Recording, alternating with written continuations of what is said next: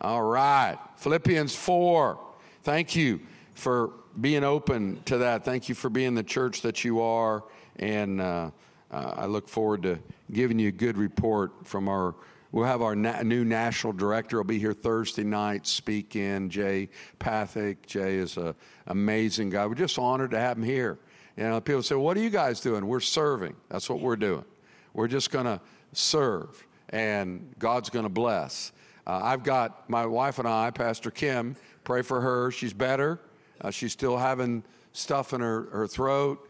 Uh, her, she's very raspy. Sounds like you know she's a Marlboro woman. Uh, for you know, so she might have been slipping on the side. I didn't know it, but uh, uh, but she uh, she and I will open. We have five minutes, and giving me five minutes is like you know I can't explain. And I want to tell a story that's very self-deprecating. It's in the book. If you've read our book, under ugly altars, if you want to know where I'm going.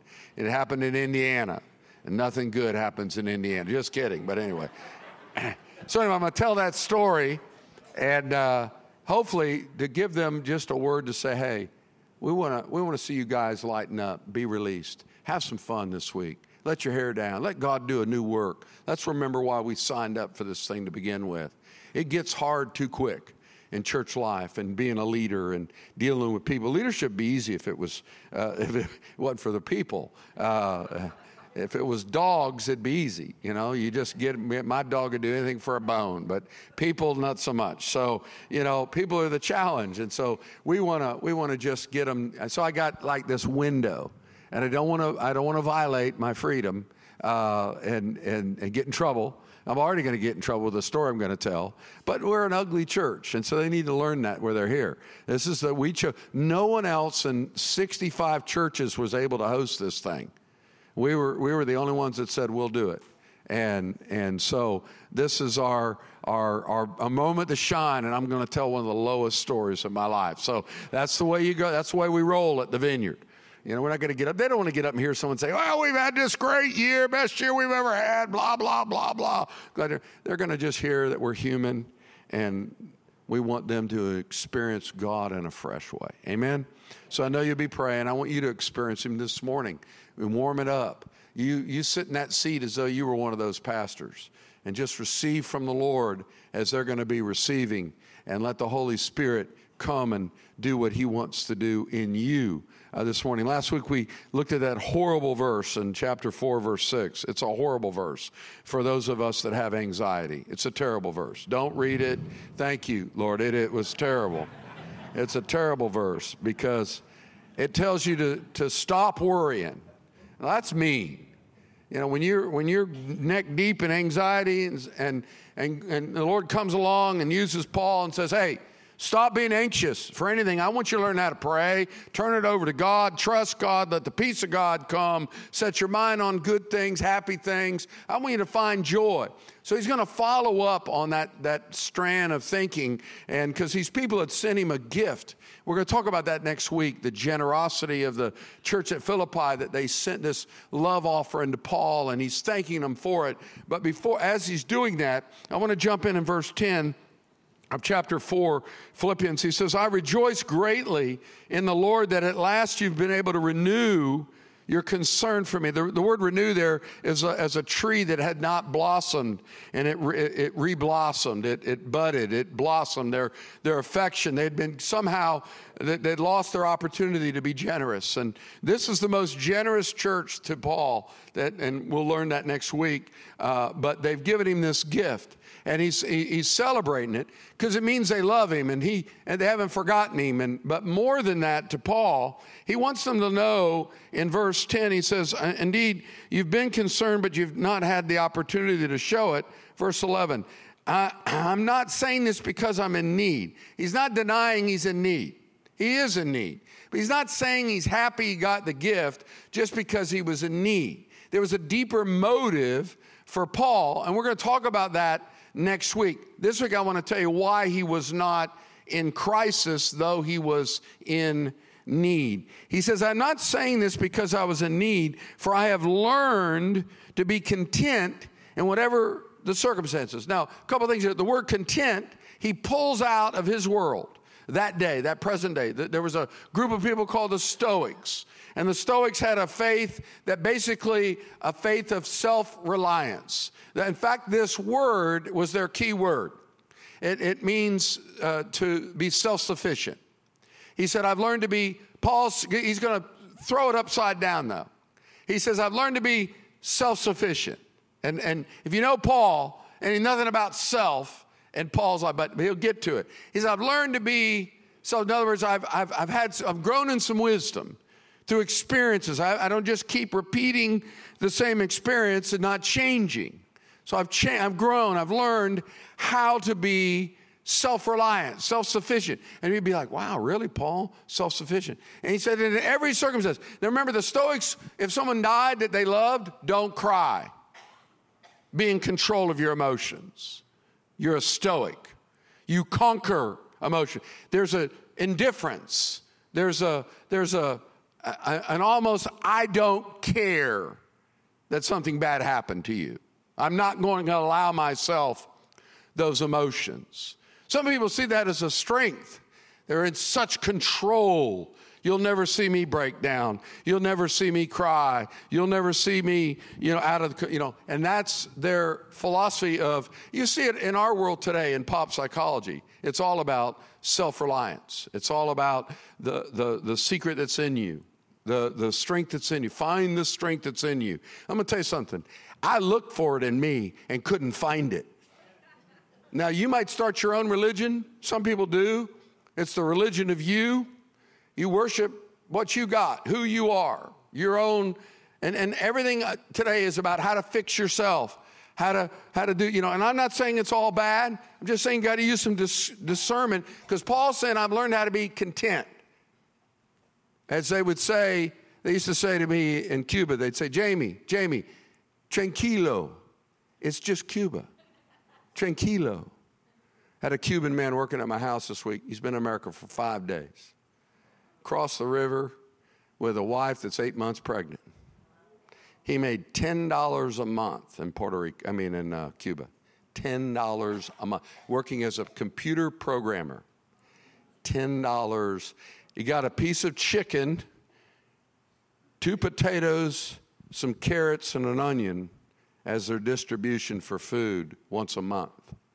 Now, they live off of family and people in America that are helping them in the black market and they have their own system. But, you know, I just thought about, you know, learning how to be, and I warned him because he's coming from the land of nothingness to the land of pl- plenty.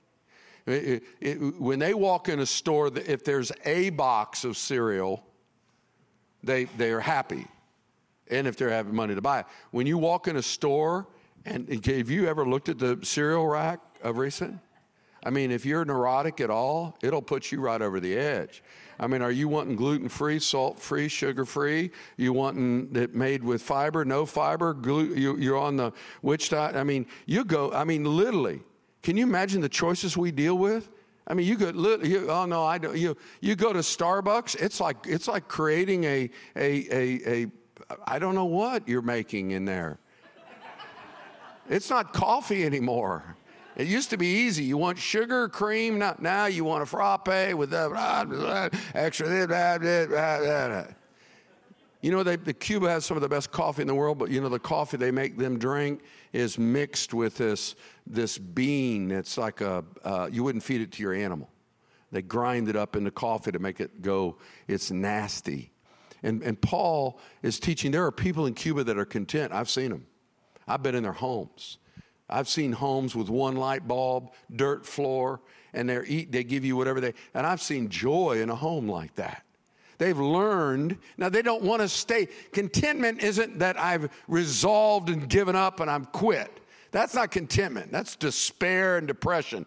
It's a sense that, in spite of what my circumstances are, let's go Paul. So he goes on and he says in verse 12, I know what it is to be in need, and I know what it is to have plenty. Now, let me just say this there's two big extremes. Most of us would think it's harder to be poor than it is to be wealthy. And that's what I told this young man from Cuba. I said, buddy, I said, you're in America. I'm, I'm, I'm grateful. I live here. I, I, I, didn't pick it. God put me here. I don't feel guilty because He put me in America. It's where He put me. And uh, He's given me a responsibility to steward the things He's given, but the, having a lot is a, is a burden.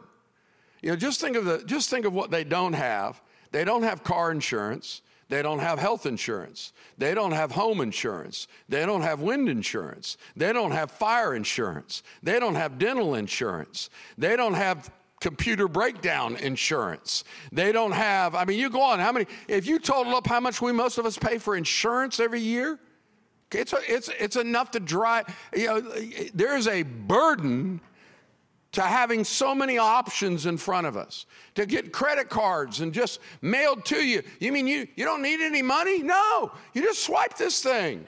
Really? Wow. You know what the burdens are coming on him? As a young man to skip steps and, and to, to it, it's, it's having a lot is a, is a, is a, is a challenge to be content. Because a lot of times you can prosper and not have a relationship with Jesus. Uh, there, there's lots of people that, that great education, successful jobs, maybe even good marriages, and they're contented without God.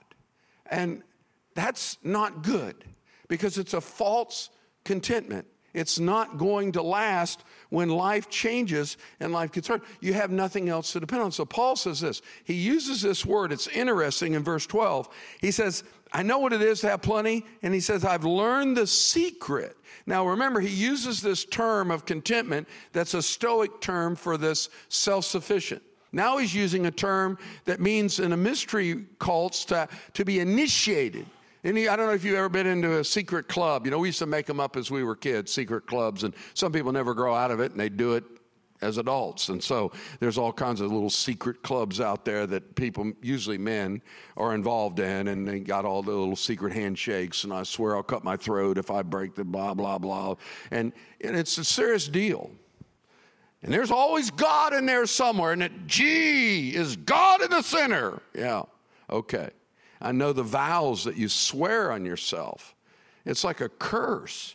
These secret organizations, there's something, now they're kind of dying away. There's a new kind of secret now in our culture, and it's the secret of the law of attraction, of the, of the power of self, of, of the ability to recreate yourself, to, to remake yourself. And, and it's just this, this Paul says, I've been initiated.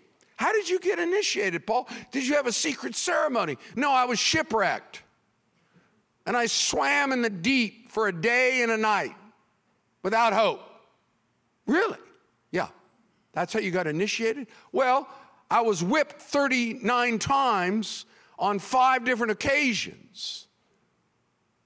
That's your initiation. I was stoned and left for dead. That's your, that's your initiation? Paul had gone through the hardness of life, and in that difficulty, he gained some wisdom. And the wisdom was I know how to be at peace in whatever my circumstances. Now, he's about to give you the secret. And when you see the secret, you're going to go, that's no secret. And that's what he's doing. He's messing with it's sarcasm. And, and if you don't get it, he's trying to make it all secretive. All get the handshake down right, and you're in. You get the whatever around your neck or the head on your turban, or you get whatever secret, whatever. You you got the badge. I'm one of them. Paul says, I'm in because I've learned the secret. Now he uses that phrase, and you know, I, one of the things that was so hard for me to learn as a Christian over the years is that formulas can be good. Like if you do A, B, and then usually C happens. Uh, and I, I, I, there's faith formulas. All churches have them. They'll teach you, uh, you, you, you take this verse and you claim it, you stand on it, you confess it, you get in agreement with a friend, and there's nothing wrong the problem is, it just sometimes they don't work. What is it when the formula doesn't work? And it collapses.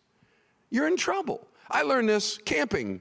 My wife and I used to camp. We camped with our kids, it was a horrible experience for some of them. We won't name names. And, and uh, I never forget one time we were camping, it was so cold, it had rained and they didn't have their tent shut, so their blankets were wet.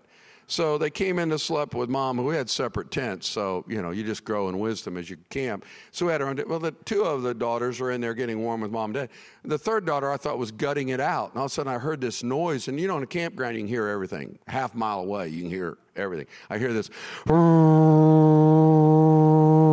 She's gone in the van, turned it on, and running the heater. Solved the problem, killed the battery Dad went crazy, drug her into cold tent instead of joining her in the van, which I should have done, got in the van. So we are a camping family. Camping makes for good family memories, painful but good. But we were camping one time, my wife and I, we, we came in this campground north of Asheville.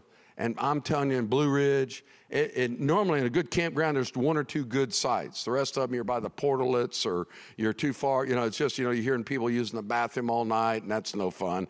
And it's like the airplane being in that last seat. You know, have you ever had that last seat? Charles was when we went to Africa last year. Charles had he, he wasn't in the back of the plane. He was in the, he was in the middle of the plane, and it said more legroom. The problem is everybody had to walk by where he was to get into the bathroom, and they couldn't open the door. And so he spent the whole 13-hour flight telling people how to open the bathroom door so they could get in and come out right. And it was it was fun to watch. I I had, I had a lot of joy in that. he didn't get any sleep either because he had some lady next to him with a screaming baby the whole time. And he had the toilet in one hand and the screaming baby on the other, and the people knocking his feet over because they couldn't get by the, the extra leg room. So those were great seats, weren't they, buddy? We paid extra for those, by the way. So we drive up into this campground, and there's the best spot in the whole place, and nobody's in it. In fact, nobody's there. And I'm like, wow, this is sweet. I'm talking boulders, water flowing through a creek side, pristine green emerald, you know, just, I mean, like, honey, wow, this is, we started setting up tent. Just then the thunderstorm started coming in. I barely got the tent set up, and this, this, probably should have looked at the news. It was some kind of a monsoon came through the, the, the, and if you've ever been in a gorge, this is in a gorge, it sounded like a jet airplane, like a tornado. I've never heard a tornado, but it was literally roared. The tent was coming up off the ground, and the only thing that saved us was her big husband was in the tent with us, or it would have blown the whole tent away. We literally stayed there hugged all night in this brutal storm. Next day, beautiful weather. It's all good. So, honey, it'll be great. I fried some, some cooked, and some college kids moved in beside us, and I hung my ice chest about eight foot off the ground, seven foot, as far as I could get it, because I didn't have a ladder. didn't think a bear could stand on his hind legs. So we went to bed that night. All of a sudden, she goes, "There's something outside the tent." I'm talking like the tent where I'm right here, and the ice chest is there, and between us is is the tent and I didn't have a gun. And the first thing my wife says, she says, she says, "Do you have candy on you?" And I said, "What do you mean?" She said, "Do you still have that Snickers bar?" I said, "I ate it." She said, "They'll smell it on you. They'll smell the peanuts. They're coming for the peanuts." I'm that bear just tearing up that ice chest. He's got it down now.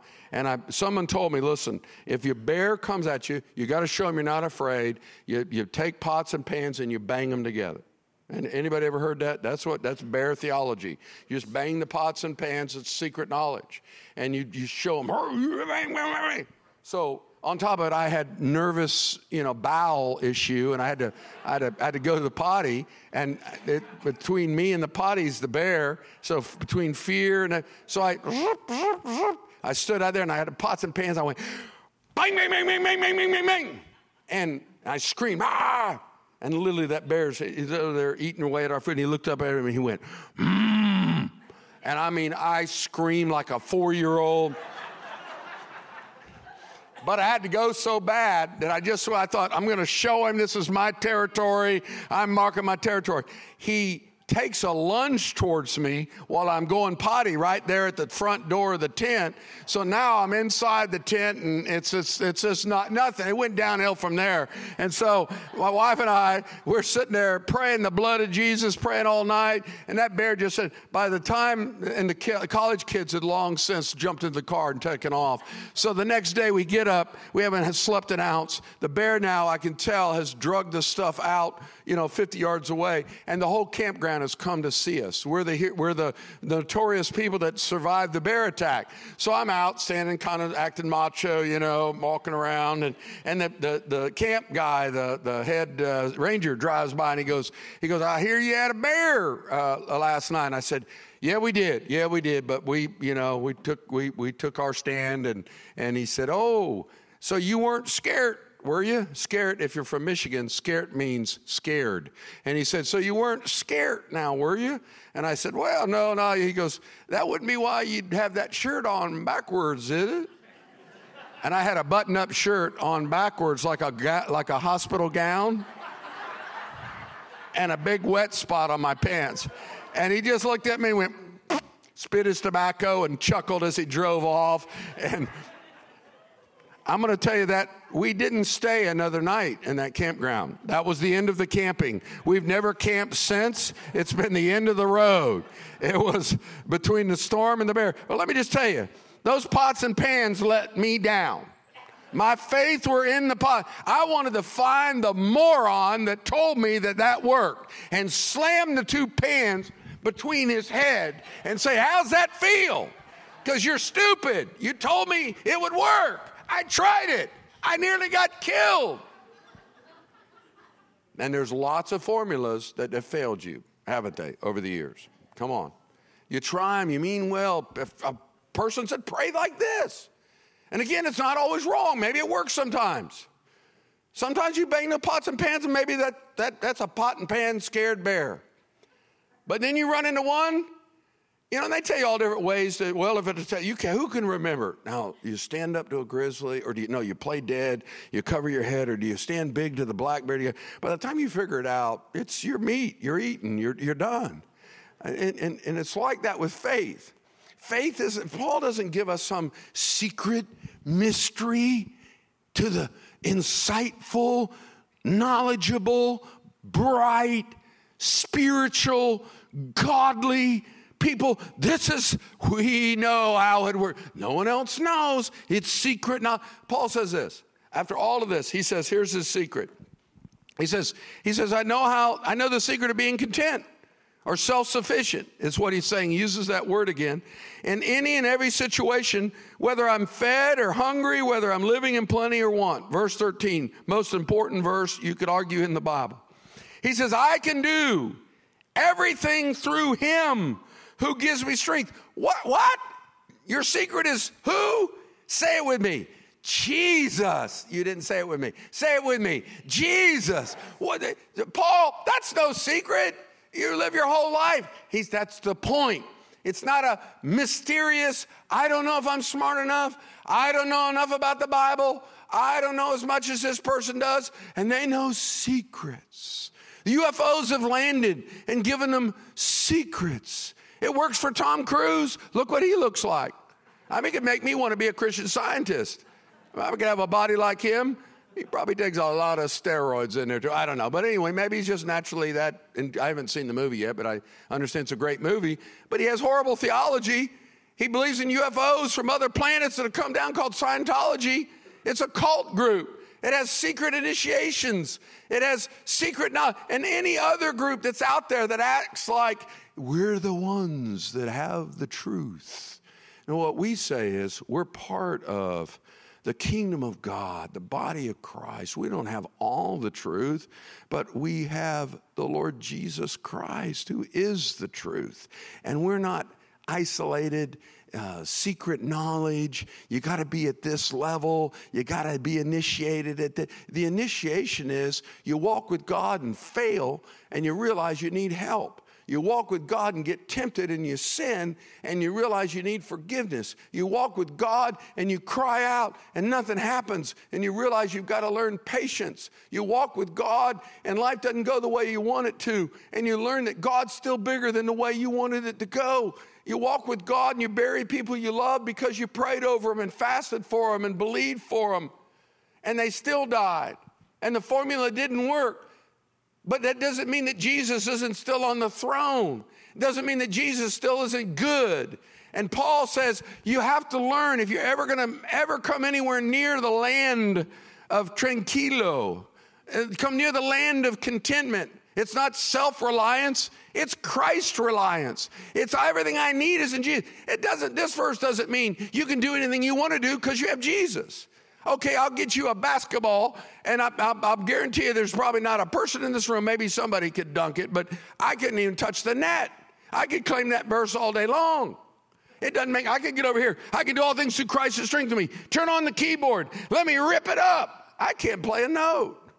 I, and I had a year of piano lessons when I was a kid. hated every minute of it. Now I regret it. Isn't it funny the things you hated then, you wish you'd have paid attention? You know, it's like typing class. And who knew we'd need it for computers? Who knew? who thought about that? English? I dropped out of English the year I got saved because I was going to be a preacher, and who needs English? Who thought I'd write a book?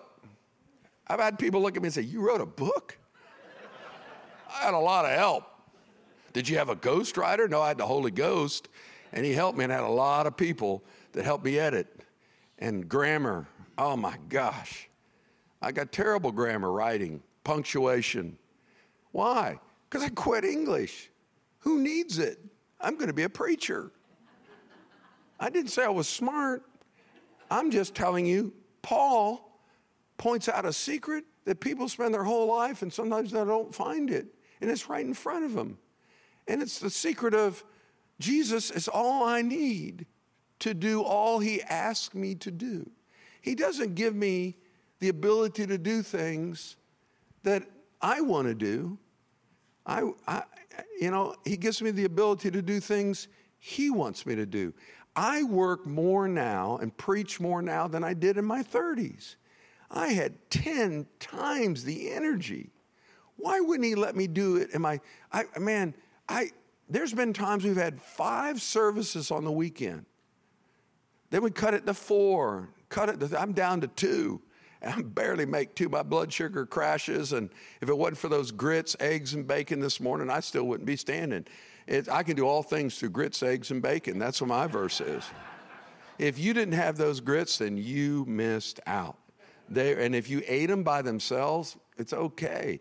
You got to put them over eggs. You got you folks from up north. Grits aren't. They're not an, an isolated. It's like ice cream on apple pie.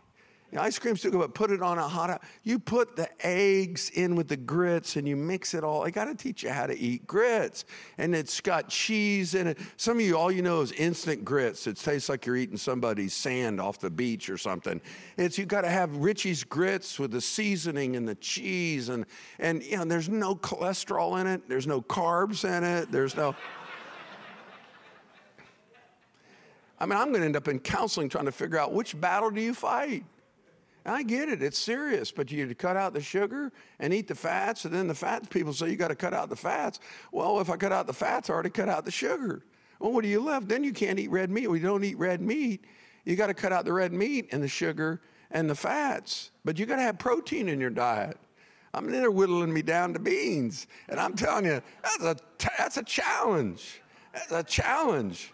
I'm a meat eater, and I get it. I'm not, I'm not saying they aren't in good health, but it depends on who you listen to. You have an egg, it's like smoking a pack of cigarettes. I heard a guy on the internet, professional doctor, telling me, stop eating eggs. It's like smoking a pack of cigarettes. And it's like, okay. So what I'm going to have a bowl of cereal, and it's like sucking sugar and insulin down your. You know, you, it, the, the point is, is that everybody's an expert on everything. And you got to figure this thing out along the way. And I don't want to do it alone. I, I, I, want God's help and what He's called me to do. He's asked me to do more. My wife, if you pray for Pastor Kim, you think at her age that she wants to travel. It sounds romantic, but I'm telling you, going to, that nobody gets up and says, We're going to travel, we're going to Burundi for a holiday. You don't go there for a holiday. It's a mess. It's a broken country. It's not pretty. It's no animals. I mean, we saw a hippo by the lake, but it's not like Tanzania or Kenya or South Africa or, or it's, it's barren and it's poor. You go for one reason it's the people. It's, it's not about the beauty of the land. And to, and to travel and your ankles swell and blah, blah, blah, blah. And you say, Gone we didn't have these opportunities when we were younger, when we had the strength to do it. Now you're getting us, I'll never forget, it haunts me in a good way. We're standing there, and, and at the ticket counter, I had to go three hours early because they had the wrong name on the ticket from our passport. It was an error.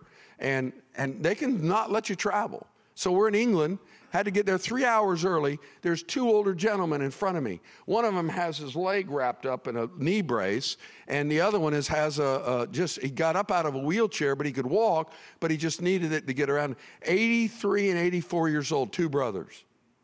I said they had lost one of their passports and spent two nights in the airport sleeping. You can't sleep in an airport. They put those stupid chair things between the seats. You can't, you're laying on the concrete floor. That's nastier than uh, a toilet. They clean the bathrooms more than they do the floor. These two old guys, I'm like, what are you guys doing? Well, we had to sp- spend three extra days in England to get a passport because we're going to Zambia and we're bringing a load of Bibles and we're going to help do a Bible school for some pastors there. And I said, How old are you? 83 and 84. And the guy's hobbled. I'm talking knee, needs a hip and a knee replacement. He's, he's hobbled like this, t- toting Bibles. I guarantee you they didn't do that in their 40s. They were too busy with life. I, they're heroes to me. Is that God's given them strength. Doesn't mean their body doesn't they of Superman, I don't have any pain just means I'm not going to let it stop me. I'm going to do what God's told me to do. I'm not going to be a whiner. I'm not going to be a quitter. Paul says, I, I got all I need. I'm not, I'm, I'm bless you for giving. I, I'm good. God's got me. I can go without, I can have a lot. I've learned that my source doesn't leave me when the economy changes. My source doesn't leave me when my politics don't go the way I want them to. My source doesn't leave me when the person I depended on as a friend let me down. My source doesn't leave me when the world doesn't go the way I want it to. When my job doesn't. Paul's got the secret. He said, It's not a secret. It's a secret to those that don't have faith. It's a secret to those that are prideful. It's a secret to those that are arrogant, independent. I can do it on my own people. But people like Paul that walk with a limp, that know that they need Jesus every day, to get out of bed, to go to work, to do their job, to be a faithful husband, to be a faithful wife, to be a parent, to be a good business worker, to do it in your strength if you do it in your strength, and there are people that do a lot of stuff in their own strength, and some amazing stuff, they get no credit to God, they get their own strength. The problem with that is they've learned the art of self reliance. The danger of that is they don't have a relationship with the God that made them.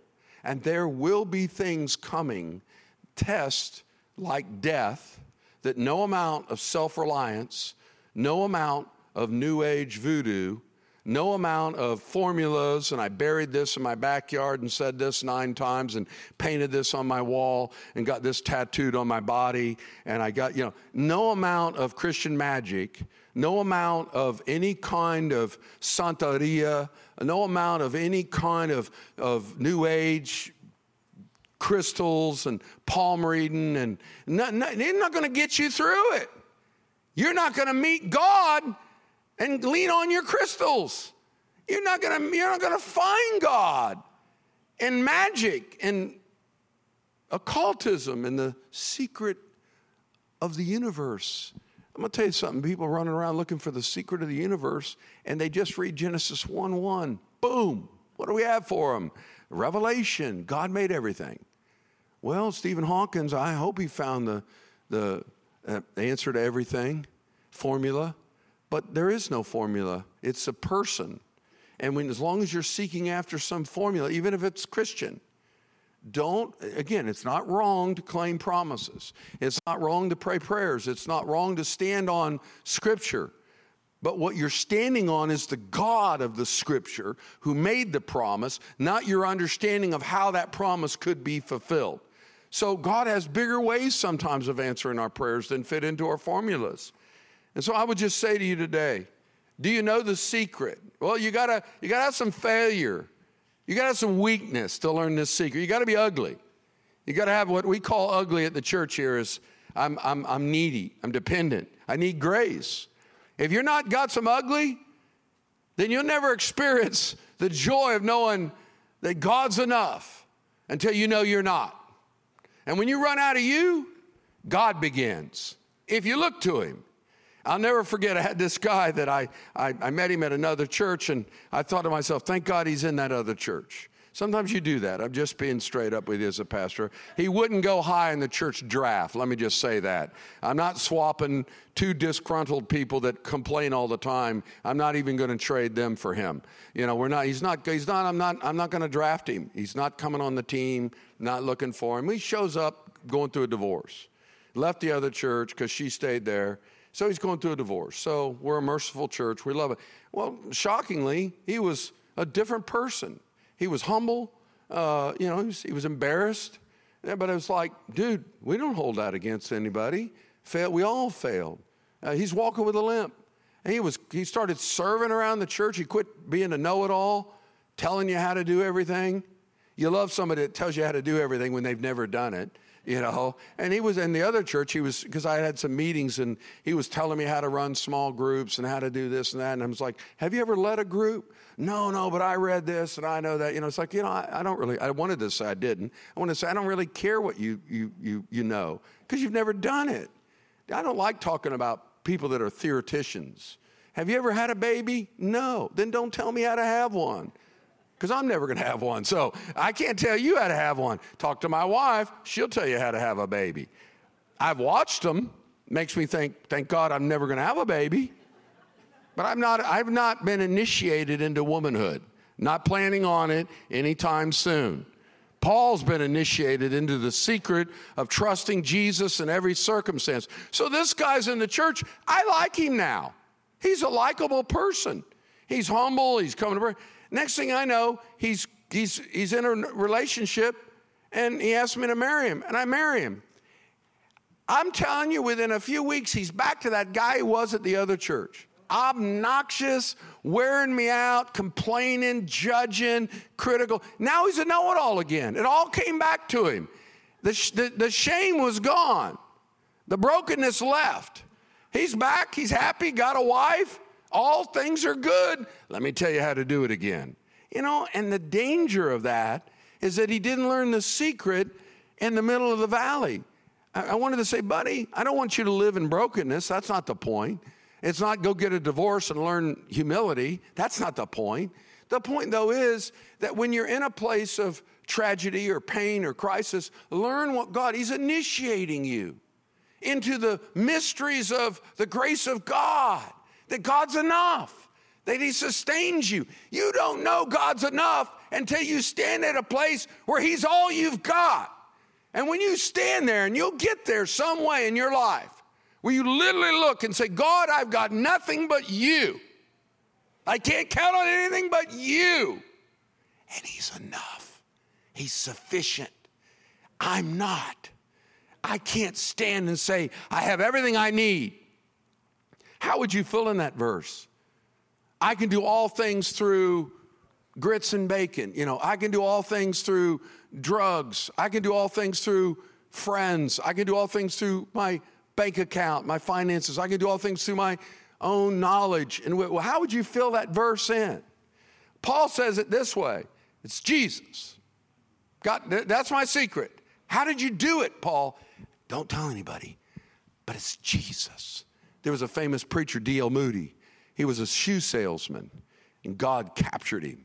Big, burly guy with a big black beard, preached the thunderous gospel of the kingdom and, and people came to jesus on in uk and here in america and uh, dl moody was just and they came to study him and find out the secret what's the special sauce and, and the person was so unimpressed with uh, D.L. Moody that he wrote a, the article was that there, there, there is no, nothing, there's nothing, there's no, see, there, there's no, he, he, he's just a normal, ordinary person. And DL responded by, he's, he's got it. That's the secret. It's not about me, it's about the God that uses me. And that's the secret.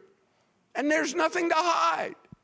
It's either Jesus or failure for me. How about you? You got a plan other than Jesus? How's it working? As Dr. Phil would say, how's that working? It doesn't work. Just look around. I feel for people in this world trying to do life with self reliance, independence. I don't need anybody. And again, what Paul's saying here is not, it's just me and Jesus and the Bible and I don't need other people. That's not what he's saying. That's the Stoic. He got prayer, he got support, he got help, he had family and community. And part of that strengthening of the Lord comes through his church, his body, small groups when we launch them again in August. Find your way to one. It'll, it'll help save your journey with Jesus. Nothing's perfect. It's not, I can do all things through my small group, but I'll meet Jesus in that group with those people. And so I want us as a church to keep being an ugly church. It's never, if, if someone says, What's the secret? If we have a secret, the secret is we're weak, broken, flawed people that get it wrong a lot. That's the secret? Yeah. And we cry out to Jesus for grace to help us in the middle of it. I prayed over our staff on Friday night. Let's don't move into performance. So if something doesn't go perfect out of the kitchen or something doesn't come perfect out of the worship time, oh well. We'll do our best, but in the end of the day, our best is not enough. It's got to take the grace of God. Amen? It's going to, He fills in the gaps, He fills in the deficiencies, He steps in in spite of ourselves. It's Him. Now, if I want it to be me, then I'll do it in my strength and I'll do it in my wisdom. And I know what that can get me. Not real far. Maybe add a quarter and you can get a bag of chips. I don't know, but maybe not even that. It's not complicated, but it is a miracle to depend on His grace. It's crystal clear what the secret is. It's easy, simple. Let me say it that way. Not easy. It's simple. The hard part is, is I've got to walk this out every day. Because I'm going to come to Jesus for strength today. You know, what if He taught us to pray like this? Our Father, have you been, have you been brushing up on that, buddy? Evan, where yeah. I appreciate your courage, dude. Yeah, just to, you know, launched out in the Lord's Prayer. Because you know what? You thought it threw everybody off, but everybody in the room was thinking, I'd have done the same thing. I don't think I even got that far in the line. And he's probably prayed it a thousand times in his life. But our Father art in heaven. But he says, pray for daily bread. What if he said, give us this month our monthly bread. Why not that? Wouldn't that be simpler? Then I don't have to keep worrying about it. I got it for a month. I want monthly bread. Can we change that prayer? Is that wrong? A lot of churches try that. It seems to work for them. They blow up their church and they lose their, their message, and you know, and let's just change the. No, daily bread. God says, you get today strength, what you need, you can't get strength until you need it. Corrie ten Boom said it this way. She was the, uh, the wrote the book The Hiding Place in, in Nazi uh, Germany. She hid uh, Jewish people until she got arrested and went to uh, uh, one of the uh, um, concentration camps. And she survived. But she would say this in her, I don't know, it was Dutch or German. was she Dutch? She Dutch. And her Dutch uh, accent, she would say, when the tra- when she was talking about dying grace, is that you, you don't get grace to die until you're ready to die. Death is there. She would say it this way When the train comes into the depot, Jesus doesn't give you the ticket to get on the train till the train pulls in the depot. I've told this to hundreds of people dying. And it just seemed, I told it to a, a psychologist that was brilliant and struggling with, I don't think I can do it. And I said, You don't have to do it yet. The train's not here. You don't get the ticket. You don't get a ticket and frame it and hang it on your wall. What's that? It's ticket for death. I'm all good now. Carry it in my wallet. Whip it out. You don't get it. You can't lay in bed and go, what would, how would I deal with death if I was told today I've got a day to live? You can't, nobody, you look at friends that are struggling with terminal diseases and you, you see how they're doing, you think, how could I do that? You can't think that. You can, and you'll paralyze because you don't have grace because you're not walking through it. But if you're walking through it, when the train gets there, that's when the ticket gets in your hand and as you hand it to the. And I don't know, that simple thing has always meant something to me. Is that when I need it, the ticket will be there. It's the same with this strength, whatever level you're looking for. When you need it, the strength will be there. But couldn't He give it to me a day ahead of time? Just a couple days. Can I feel strength for the conference today? I'm fatigued. I don't, I'd shut it down if they'd let me. I'd cancel it. I would. I'm tired. Our team's tired. I'm, I'm grumpy. I'm like, yeah, I'm afraid somebody's going to come here and complain about something, and I'll snap on them and say, I've been preaching on joy for a month, but it's gone. You just stole it. Complained about the grits. You don't even know how to eat them. You put them on the eggs. You mix them in, get some ketchup in there. Talk about our grits. Come all the way here and talk about our grits.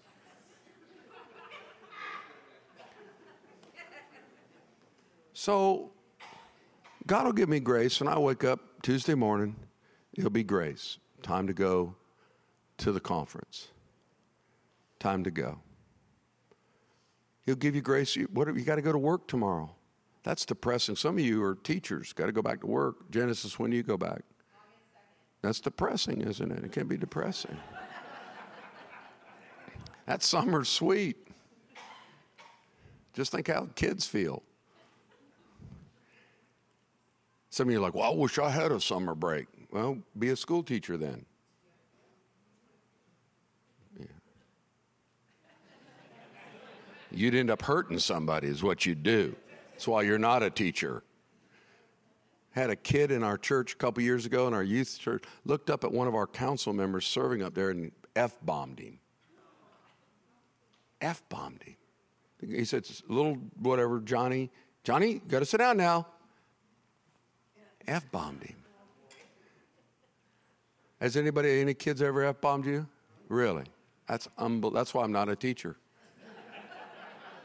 I wouldn't want to spank them. I'd bring their parents in and I'd spank their parents. Because that's where they learned it. Listen to dad F bombing mom. Can you believe it? Can you t- rewind the tape when you were a kid? Can you ever remember looking at an adult and I didn't even know what the F word was back then, but but F bombing an adult? And what was your point, Jamie? I have no idea. I'm about to F bomb you if you ask me again what that point was. point is, I don't have a point. That's the point. Point is, is that you need grace when you need it. And without it, we're not going to make it. But you got to keep coming. Daily bread, daily bread. I need you. God never goes, again? Again? Really? You're back? I mean, it hadn't even been again? Really? No, he delights in coming. He delights in blessing. He never runs out. He never says, Wow, you know, Ken was there ahead of you, Jamie, and he sucked me dry. I got nothing for you.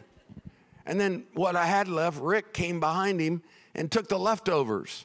And between Ken and Rick, I got nothing for you, Jamie. All right, I'll give you the emergency reserves. Now it's all gone. And you try to come and you say, no, no. Jamie and Rick and Ken, they sucked heaven dry. And God's like, yeah, maybe tomorrow. Aren't you glad that his supply of strength and grace is unending? And it's never given in a judging, critical way. Like you, he delights when we see the secret. He delights in being the secret and finding our way to him and all that we need. Let's, let's stand up together. I'm going to invite the worship team to come on up.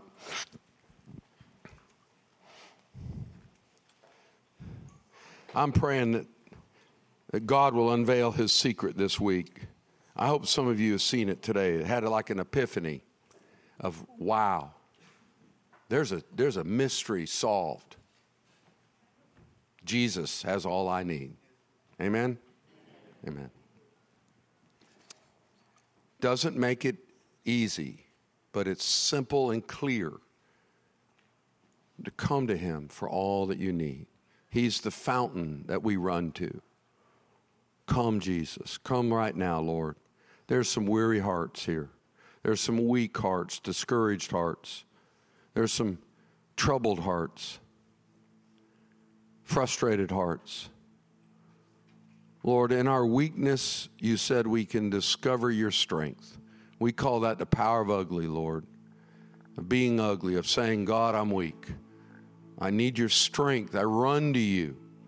And you never, never look down on us. You never. You smile. Say, All right, he's coming again. He's learned the secret. He's been initiated. He's in the club. The I'm going to follow Jesus and he's got all I need club. He knows the secret handshake. You're in. Jesus, come right now among us. Infuse each heart as they lean into you, cry out to you, and worship you. Let's worship Him together. Receive from Him.